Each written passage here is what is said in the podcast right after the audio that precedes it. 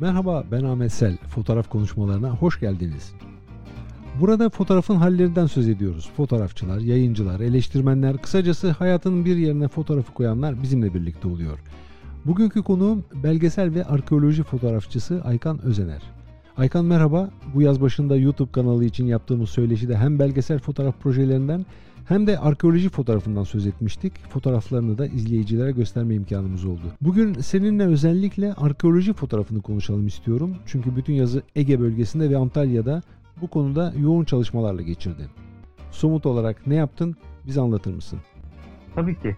Ben şöyle söz edeyim. İçinde yaşamış olduğumuz bu pandemi sürecinde eşimin annesinin oturmadığı bahçeli bir ev vardı Didim Aktüel'de. Hadi oraya gidelim dedik. Orada biraz bahçede otururuz en azından. Havalar da güzel orada. Dedik böyle bir yola çıktık geldik. Tam geldikten bir hafta sonra Aktüel Arkeoloji Dergisi abi böyle bir ufak bir sponsorluk bulduk. Seni yol masraflarını karşılayabilecek kadar bununla bizimle bir yolculuk yapar mısın? Bir proje gerçekleştirebilir miyiz seninle dediler. Biliyorsun benim emekli olduğum zaman bu iş için yaptırmış olduğum özel amaçlı karavanım vardı. Karavanın da olduğunu bildiği için arkadaşlarım abi tamam sen nasıl yapıyorsan bu işi biz sana ayak uyduralım dediler. Sağ olsunlar hiçbir şekilde benim yolculuğumun hiçbir şeyine karışmadılar. Tamamen de zaten onlar şunu istediler. Abi bu yolculuk senin yolculuğun olsun. Sen bize uzun zamandır fotoğraf editörlüğü yapıyorsun dergide. Sen ne istiyorsan onu yap ama biz senin bu yolculuğundan sosyal medyada paylaşalım. Etkileşimde bulunalım dediler. Ben öyle olunca biraz kabul ettim Ahmet. Yoksa bu pandemi sürecinde kabul etmem çok zordu. Hatırlarsanız Haziran başında ne olacağını da bilmiyordum çok. Şu anda çok daha bilgiliyiz ve aslında belki de bazı şeyleri şans yoluyla da atlatmış da olabiliriz. Ama ben sana şunu söyleyeyim. Bu yolculuk sırasında biz çok steril yaşadık. Karavanın bize sunduğu en büyük avantajı oydu. 2 kişilik bir yolculuk. Eşim ve ben tamamen kazı alanlarında çoğu zaman çift maskeli ve mesafeye mutlaka dikkat ederek ve gittiğimiz kazı evlerindeki arkeolog arkadaşlarımıza durumlarımızı anlatarak bir yolculuk yaptık. Onlar da bize son derece yardımcı oldular. Öyle ki hatırlıyorum çoğu hocamız bize işte misafirhaneden yer ayarladılar, kazı evlerinden odalar ayarladılar ama biz hiçbirisinde kalmadık ve kibarca reddettik.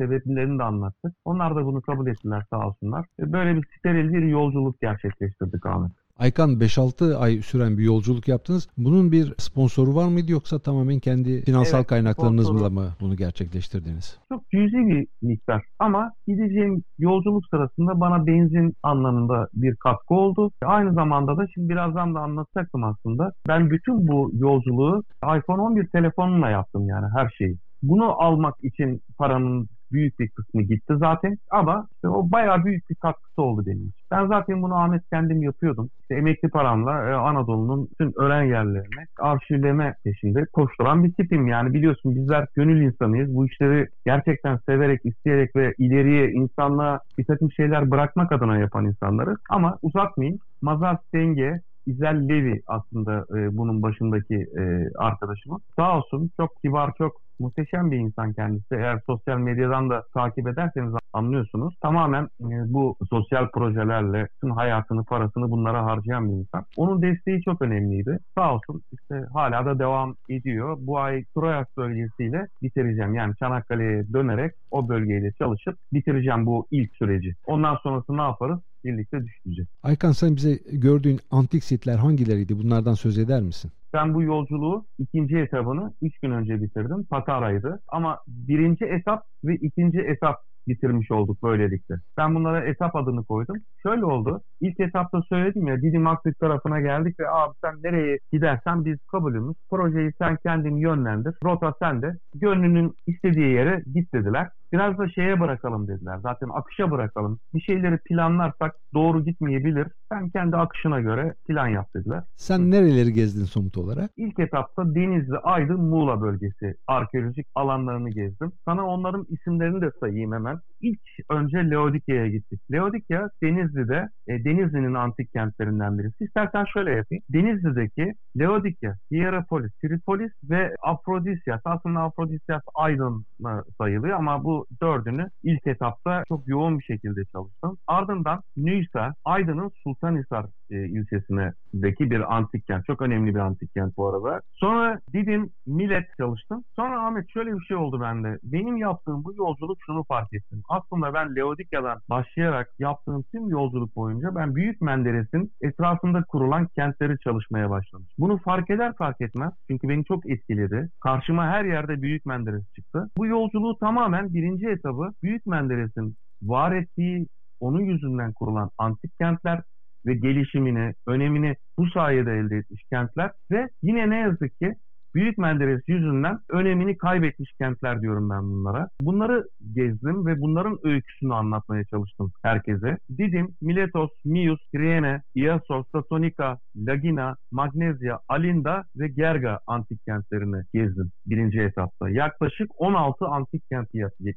Aykan, bu 16 antik kentin ortak bir noktası var mı? Evet, vardı, evet. İşte daha çoğunun en büyük ortak noktası Büyük Menderes yolunun üstünde olması. Yani Büyük Menderes bu ovaları müthiş derecede bereketlendirmiş. Bütün ulaşımı, ticareti, her şeyi bu kentler bu Büyük Menderes sayesinde yapmışlar ve en sonunda biliyorsun Büyük Menderes'in attığı yer Miletos. Milet arkeoloji dünyasında çok bilinen, yani hatta ikinci etapta yaptığım yolculuktan birazdan bahsedersem, Fahri Işık hocamızın Atina'dan, biliyorsunuz Avrupalılar Atina'yı çok önemser. Bu Yunan klasik arkeolojide Atina'yı çok böyle lider görürler. Fahri hocam liderin Atina değil Miletos olduğunu savunuyor. Hakikaten o Büyük Menderes'in bu çok büyük, çok önemli kentlerinden akan bütün yolculuklar, ihracat, ithalat bu Büyük Menderes üzerinden oluyor ve Milet'te gemilerle karşı kıyılara, dünyanın diğer kısımlarına ulaşıyor. Aykan, tarihsel açıdan biz bu kentleri tarihin hangi dönemine yerleştiriyoruz?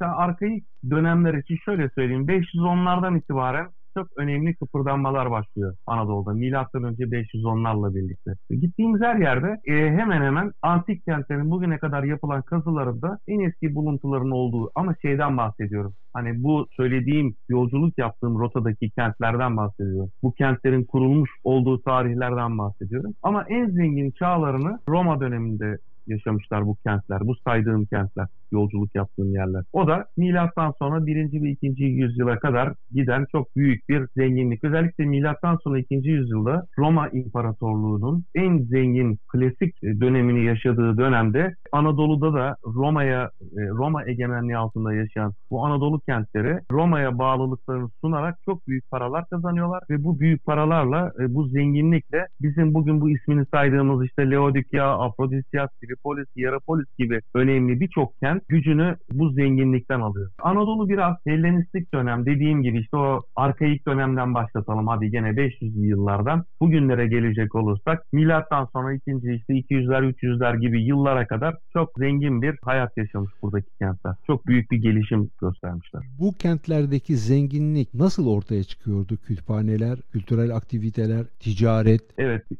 şimdi şöyle anlatayım. İşte mesela herkesin bildiği Afrodisias'tan bahsedelim. Afrodisias antik kentine giden herkes büyüleniyor ve sonuçta şöyle bir şey söylüyor. İşte burada bir heykel okulu varmış. Sanat eserleri muhteşem diyor. Herkes bunu söylüyor. Mesela Didim'e gelenler Didim tapınağını görüp ya bu muhteşem yapıyı insanüstü birileri yapmış olsa gerek diyor. Çünkü bakıyor her şey monumental, müthiş yapılar ama bugün birçok kentimizde bu duyguyu yaşıyor insanlar artık. Çünkü kazılarımız çok ilerledi. Sadece Afrodisias değil, Didim değil. İşte bugün benim gittiğim Laodikeia, Hierapolis, özellikle çok yeni kazı sayılabilecek Tripolis. Tripolis çok özel bir yer. Ahmet, istersen ondan biraz bahsedeyim. Denizli bölgesinde tamamen erozyon toprağının altında kalan bir kent ve bugün arkeolog arkadaşlarımız orayı olduğu gibi bulup ayağa kaldırıyor. Yani aynı, bir de mesela Sagalassos da böyledir. Yukarıdaki dağın eteğinde olan şey işte üzeri erozyon toprağıyla bir anda erozyon geçirerek kapanıyor ve kent kayboluyor. Yıllar sonra bizim işte arkeolog arkadaşlarımız bunları ayağa kaldırıp restore ettiğinde kent aynı şey gibi, Pompei gibi düşünün.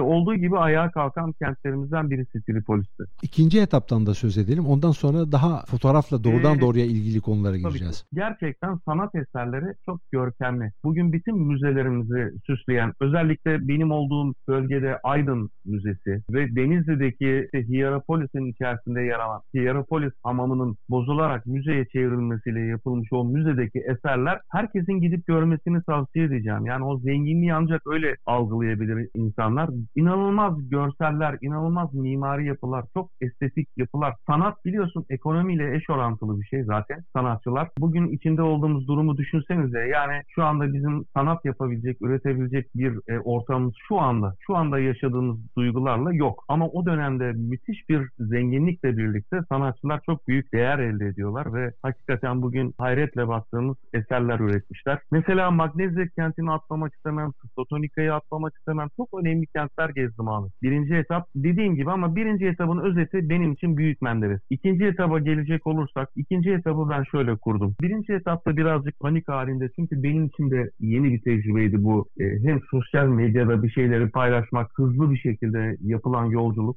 Düşünsene, araba kullanıyorum. Karavan hayatının başka bir özelliği var. Karavan kullanıyorum. Yemeğini yap, karavanın temizliğini yap, yolculuk yap, antik kenti çek, videoyu çek, videoyu editle derken birinci etapta oldukça yorulduğumu fark ettim ve çok aşırı bir panik yaptığımı hissettim. Şöyle bir duyguya kapıldım birinci etapta. Ya sanki bütün insanlar işini gücünü bırakmış, beni izliyor sosyal medyada ve ben geç kalıyorum bunları paylaşmakta. Oysa o kadar çok arka arkaya paylaşım yapıyordum ki sonrasında eşimle oturup konuştuğumuzda bunun yanlış olduğuna karar verdim. Çünkü Facebook, Instagram, Twitter belli algoritmalar üzerine döndürüyor benim işlerimi ve benim bu kadar acele etmeme, bu kadar anında sıkı sıkına bu işleri hemen yapmama gerek yok. Çünkü ben bir televizyon programı yapmıyordum. İkinci etapta dedim ki artık, çünkü birinci etapın sonunda bir 15 günlük dinlenme sürecim oldu. Dedim ki ben ikinci etapta çok daha farklı bir yöntem uygulayacağım. Tecrübelenmiştim de. Dedim ben rotamı hem tatil, bu işten zevk alarak yapmayacaksam bunu yapmanın bir anlamı yok. Hem tatil yapıp hem de gerçekten gerekli katkıyı sunabileceğim çekimlerime rahat rahat yapmak istiyorum dedim.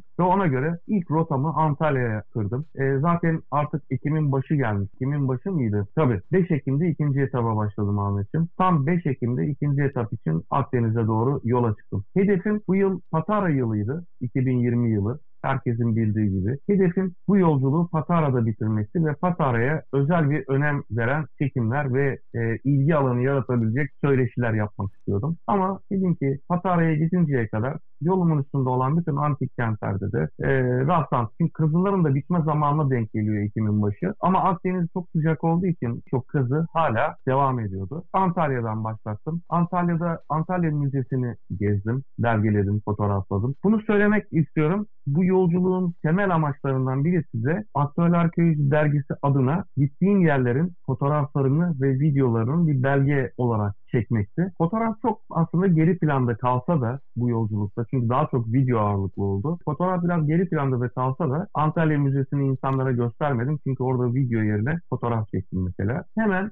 Antalya'dan devam ederek kıyıdan artık Patara'ya kadar insanlar bizi hayal edebilir. Antalya'dan bir gün kalıp ertesi gün Phaselis. Phaselis'i çalıştıktan sonra hemen onun yanı başında olan Olimpos. Olimpos'tan sonra biraz daha ileriye gidip işte artık Kumluca, Finike taraflarına gelmiştim. Rhodiapolis. Rhodiapolis şu anda kazısı durmuş olan ama oldukça eser ayağa kaldırılmış olan Kumluca'da bir antik kent. Rodoslular tarafından kurulmuş. Opramos diye müthiş bir adam var orada. Çok zengin bir adam ve depremlerde, bütün sosyal felaketlerde bu etrafında Akdeniz bölgesindeki Likya bölgesine çok büyük yardımlar yapar. Çok önemli bir adam. Onun şehrinde Rhodiapolis'ten çekimler yaptım. Ardından Limyra antik kentine geldim. Limyra, Likya Birliği'nin ilk zamanlarında başkentlik yapmış bir kentti. Likya çok özel bir coğrafya Ahmet. Yani sanatıyla ve duruşuyla gerçekten diğer birçok uygarlıklardan çok daha görkemli eserler bırakmış. Unik deriz biz arkeologlar. Yani kendine has eserler bırakmış bir bölge. Likya'da çalışmak benim için çok zevkliydi. Çünkü inanılmaz eserlerle karşılaştım. Hani genelde biz Ege kıyısında birinci etapta hep aynı şeyleri görürsünüz. İşte bir Yunan kentinde, bir Hellen uygarlığında, Roma kentinde şeyler bellidir. İşte bir kentin tiyatrosu, hamamı, sütunlu caddeleri vardır. İşte ne bileyim Odeon'u vardır. Buna benzer böyle kalıplar vardır ama Likya kentinde kendine has işlemeleriyle, kabartmalı mezarlarıyla, gömü biçimleriyle birazcık geçişlikten başlangıç el alarak devam ettiğini söylüyor Fahri hocamız o bölgenin. O yüzden kendime az çok önemli bir bölgeyi gezdim. Limyra'dan sonra Arikanda. Arikanda muhteşem dağların eteğinde, yani dağın eteğinde demem de yanlış. Etek derken dip eteğinden bahsetmiyorum. Arkada görkemli bir dağ zirvesi, onun hemen altında bir kurulmuş bir muhteşem kent. Bu arada şeyi unuttum. Antalya'ya giderken benim bütün bu geziler boyunca en çok etkilendiğim kentlerden birinci sıraya koyduğum Termessos. Antalya'ya gelmeden 20-30 kilometre önce sağa doğru dönersiniz. Bir levha sizi Termessos 9 kilometre diye yazar. 9 kilometre boyunca dağlara tırmanırsınız, bir zirveye çıkarsınız.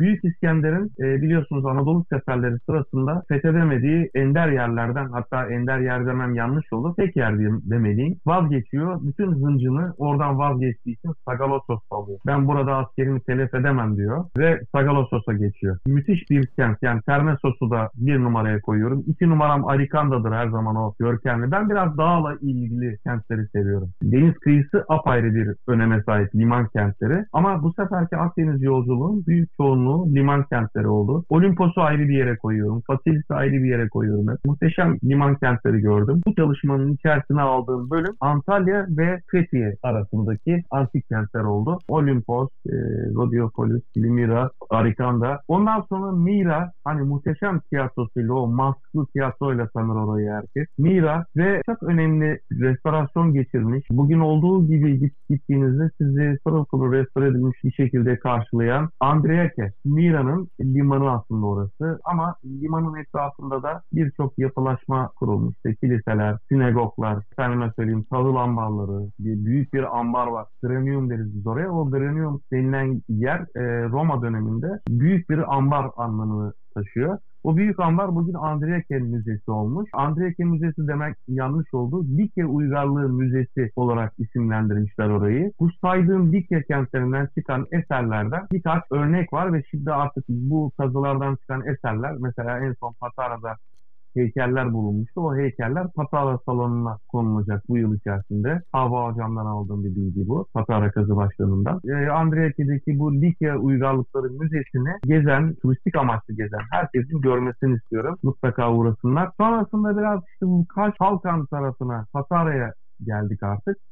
Kalkan tarafındaki kıyı kentlerinde ve bu arada tabii söylüyorum, denize girerek, tatil yaparak biraz hani imkan verdiği sürece, fırsat bulunduğumuz sürece denize de girdik. Bu pandemi sürecinde kimsenin olmayışı şansımız oldu. Artık çünkü Ekim ayının ortalarına gelmiştik ve herkes, tatilciler geri dönmüştü. 3-5 tane karavan turisti, işte kaç tane hafta sonunda gelen işte çadır turistlerinin dışında çok fazla turist yoktu. Antalya'dan çok hızla kaçtık. Antalya bugün hala çok turist taşıyan bir memleketimiz, biliyorsunuz. Yani Kasım'ın ortasına kadar devam ediyor turizm işin kısası. Aykan, ben sana bir şey soracağım. Arkeolojik sitlerde çalışmak için, evet, fotoğraf çekmek veya video çekmek için herhalde ciddi anlamda arkeolojiyle ilgili olarak bilgi altyapısına sahip olmak gerekiyor. Öyle değil mi? Evet Ahmet'im, bunu seninle YouTube'daki görüşlerimizde de biraz anlatmaya çalışmıştım. Burada da şimdi yeri gelmişken konuşalım. Ben master tezimi çok sevdiğim iki iş, arkeoloji ve fotoğrafı birleştirmek için arkeolojik fotoğrafçılığı üzerine seçtim. Daha önceden de anlatmıştım sana. Bu anlamda buna beni iten sebep, benim ilk arkeolojiyi bitirdikten sonra ilk kazı yerim olan Aydıncık Kelenderis kazıları olmuştu. Oradaki kazılarda ben kendimi her ne kadar fotoğraf çektiğim teknik temel donanıma sahip olduğumu düşünsem de arkeoloji fotoğrafçının çok farklı bir şey olduğunu hissetmiştim. Ve kendimi bu konuda yetiştirmeye çalıştım. Fırsat buldukça, imkan buldukça bir takım yabancı kaynakları çevirdim. İşte bu master'ını yaparken bu kaynaklardan çok yararlandım. Bu konuda özellikle geriye çok önemli arşiv bilgi bırakanların İngilizler ve Almanlar olduğunu söyledim. Zaten onlar Fransızlar, İngilizler ve Almanlar. Bu üç ülke zaten arkeolojiyi bize ilk el atanlar ve ilk önemi gösterenler. İşte zaman içerisinde arkeoloji fotoğrafçılığının ışıkla elde edilmesi gereken bir takım işte dokular veya ne bileyim lenslerin açılarıyla ilgili doğru açıyla vermek, Yani arkeoloji fotoğrafında en önemli şeylerden birisi Ahmet'im, sen de bilirsin. Nesneleri çok fazla eğip bükmeden, yani geniş açıdan ziyade insan gözüne en yakın olan lenslerle çalışmak. Eski fotoğraflara bakarlarsa eğer bizi dinleyen arkadaşlarımız, arkeolojinin ilk yıllarında o körüklü makineleri kullanmanın onlara ne kadar yardımcı olduğunu görecekler. Çünkü körüklü makinelerle çekilen fotoğraflarda hiç deformasyon yok. Yani perspektifleri düzeltme imkanı var. Bugün bile hayranlıkla bakabildiğim, onlara ulaşmak için çok büyük masraflar ederek çekimler almamız gerekiyor. İşte teknik kamera diyoruz ama bugün hangimiz bir teknik kamera alacak paraya sahibiz ki? Yani biz bir orta format makineyi bile dijital anlamda almak için 150 binler, 200 binlerden bahsedilen bir dünyada yaşıyoruz. Aykan, ancak sen nasıl bir malzemeyle çalıştın? Ben ne yapıyorum?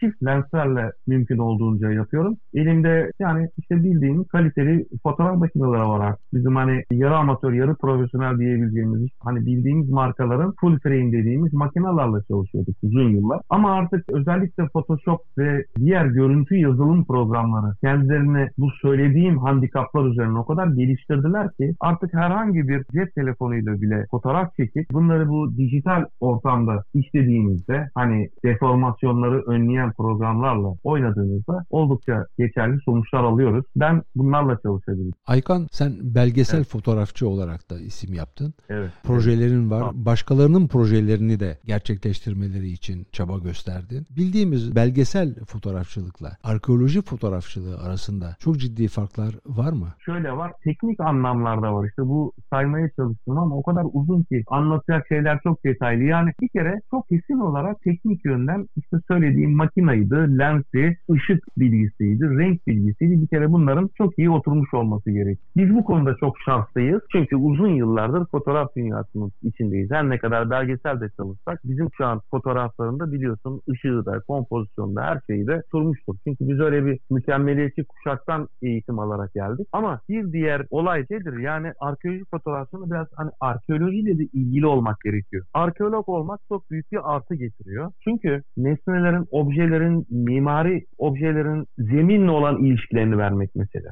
Hani tamam, bir geniş açıyı dayayıp bir hamam çekiyorsun ama bunun hangi açısından çekmeliyim? Hamamın önemli unsurları nelerdir mi? Soğutma sistemi neresidir? Isıtma sistemi neresidir? Ilıklık neresidir? Yani bir kere bir Roma hamamının bu bölümlerini bilmeden, yani tutup anlamsız, sadece göze hoş gelen estetik fotoğraflar çekebilir. Ama sana birisi sorduğu zaman bir arkeolog veya sanat tarihinden ilgili veya bir mimar, abi bunu çekmişsin ama bu çok güzel, çok hoş bir fotoğraf ama bunun neresi abi bu? Hamamın hangi mimari öğesi dediğinde cevap veremezsin eğer bilmiyorsan. Tapınak, tiyatro, buna benzer birçok çekimde işte bu işten anlamak. İlla ki arkeolog olmak gerekmiyor ama çok ilgili olmak gerekiyor. Yani bir arkeolojik öğren yerini gezerken neresini gezdiğini, neresini fotoğraflaman gerektiğini, neyin üzerinde olduğunu, insanların anlaması için hangi açıyı alman gerektiğini bilmen gerekiyor. Bu da şöyle, aslında insanlar bunu geliştirebilir. Mesela çok basit bir şekilde bir arkeoloji terimleri sözlüğü alarak veya işte Yunan veya Roma şehir devletleri üzerine kitaplar okuyarak veya işte mitoloji kitapları okuyarak, mesela mitolojideki geçen sahneleri bilmek, yarın bir gün bir müzeye gittiğin zaman müzedeki bir vazonun üzerinde bunu gösterebilmeni sağlıyor. Aa bak işte bu şey, mesela Herakles'in 12 işi vardır. Antalya Müzesi'nde bu o kadar çok karşımıza çıkar ki. İşte sarkofaj dediğimiz bizim layitler, hani kabartmalı o görkemli layitler üzerinde mesela bir Herakles lahtini çekeceksen Herakles'in 12 işi vardır mitolojide. Bunu bilmen seni rahatlatır. İzleyiciye neyi çekeceğini çektikten sonra izleyicinin neyi anlaması gerektiğini anlatabilirsin. Altına bir iki satır cümle yazarak. İşte bak bu Herakles'in 12 işinden Nemea aslanını öldürme sahnesidir dediğinde insanlar bunu anlar. Yoksa çok estetik bir sanat eseri, çekmiş duygusundan başka bir öteye geçmez. Yani anlatım. Biz belgeselcilerin anlatıma çok önem veririz ya, ilk plana alırız ya onu her zaman. Anlatım geri planda kalır. Sadece estetik ve kompozisyonla bir şeyler kurmak arkeoloji fotoğrafçının işi değil. Bilmiyorum anlatabiliyor muyum? Yani Aykan, çok güzel anlattın. Bunlar aynı zamanda arkeoloji fotoğrafçı sanatçılığına başlamak isteyenler için de bilmesi gerekenler diyebileceğimiz bir bütün. Arkeolog olmak büyük bir artı getirir diyorum ama aynı zamanda eğer ilgili bir insansanız, bir antik kentin öğelerini biliyorsanız, mesela bir Roma'da klasik, bir Yunan kentinde klasik olarak hangi yapılar bulunur biliyorsanız veya mesela en basitinden şunu söyleyeyim Ahmetciğim, mesela bir müzeye girdim, bir sürü heykel var değil mi? Özellikle Antalya Müzesi muhteşem heykellerle dolu, Perge'den çıkan. Şimdi sen orada tanrıları, tanrıçaları bilmiyorsan kendin önce anlamak zorundasın. Örneğin bir Zeus'un elinde bir şimşek, Poseidon'un elinde bir yaba, Athena'nın elinde bir kalkan, kafasında bir miğfer olduğunu, yani biz bunlara atribüt deriz. Her tanrı ve tanrıçanın ayırt etmek için bazı atribütler vardır. Bunları öğrenmek hiç zor değil. Birazcık ilgili.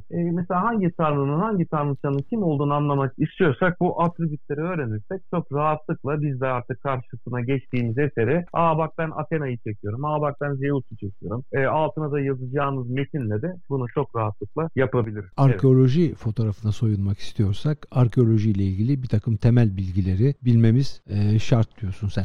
Aykan, bundan sonra projeyi nasıl sürdürmeyi düşünüyorsun? Önündeki planlar neler? Ahmet, şimdi dergiyle de konuşuyoruz onu. İşte sponsorluklarla tabii ki sürebilecek bir şey bu. Sponsorumuz Ocak ayına kadar, yılbaşına kadar bir söz vermiş dergiye. Ama ondan sonrası için de şimdi beni izledi. Ben farkındayım, görüyorum. Benim retweet yapıyor paylaşlarımı. Beğenilerini özelden mesaj atarak iletiyor bana. Bilmiyorum, yani çok mutlu olduğunu hissediyorum. Çünkü o gerçekten kendisi kültüre ve sanata çok önem veren bir kişilik. Ben sonunda şimdi buradan sonra bu ikinci etap gitti. Artık Kasım ortası gibi Çanakkale'ye döndüğümde de Çanakkale'de de bunu sürdüreceğim. Çünkü yılbaşına kadar onlara sözüm var. Troya bölgesi artık orası benim kendi saham. Orada çok rahat bir şekilde işte Asos'u çalışacağım, Truva'yı çalışacağım. Birçok antik kentimiz var. Belki orada bir hoşluk olarak Truva Müzesi, biliyorsun bizim çok önemli bir müzemiz. Çok mimari açıdan da çok görkemli. Ve Truva biliyorsun arkeoloji için mihenk taşlarından birisidir. Bütün bu mitolojinin de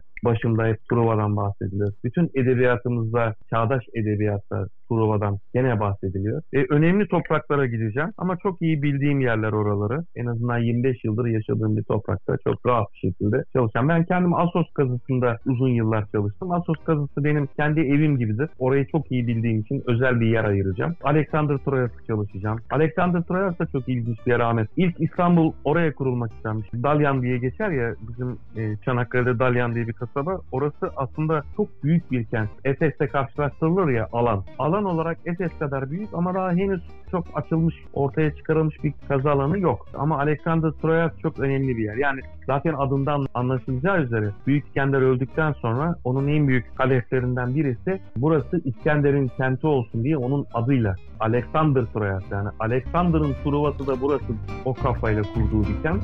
Orası ilginç bir yer. Aykan, bütün bu anlattıkların için sana çok teşekkür ederim. Bugün belgesel ve arkeoloji fotoğrafçısı Aykan Özener'le yaz ayları boyunca Ege bölgesinde ve Antalya'da yaptığı arkeoloji gezisinden, arkeoloji fotoğrafı çekmek için nasıl bir altyapıya sahip olmak gerektiğinden söz ettik. Önümüzdeki yayında görüşmek üzere, hoşça kalın.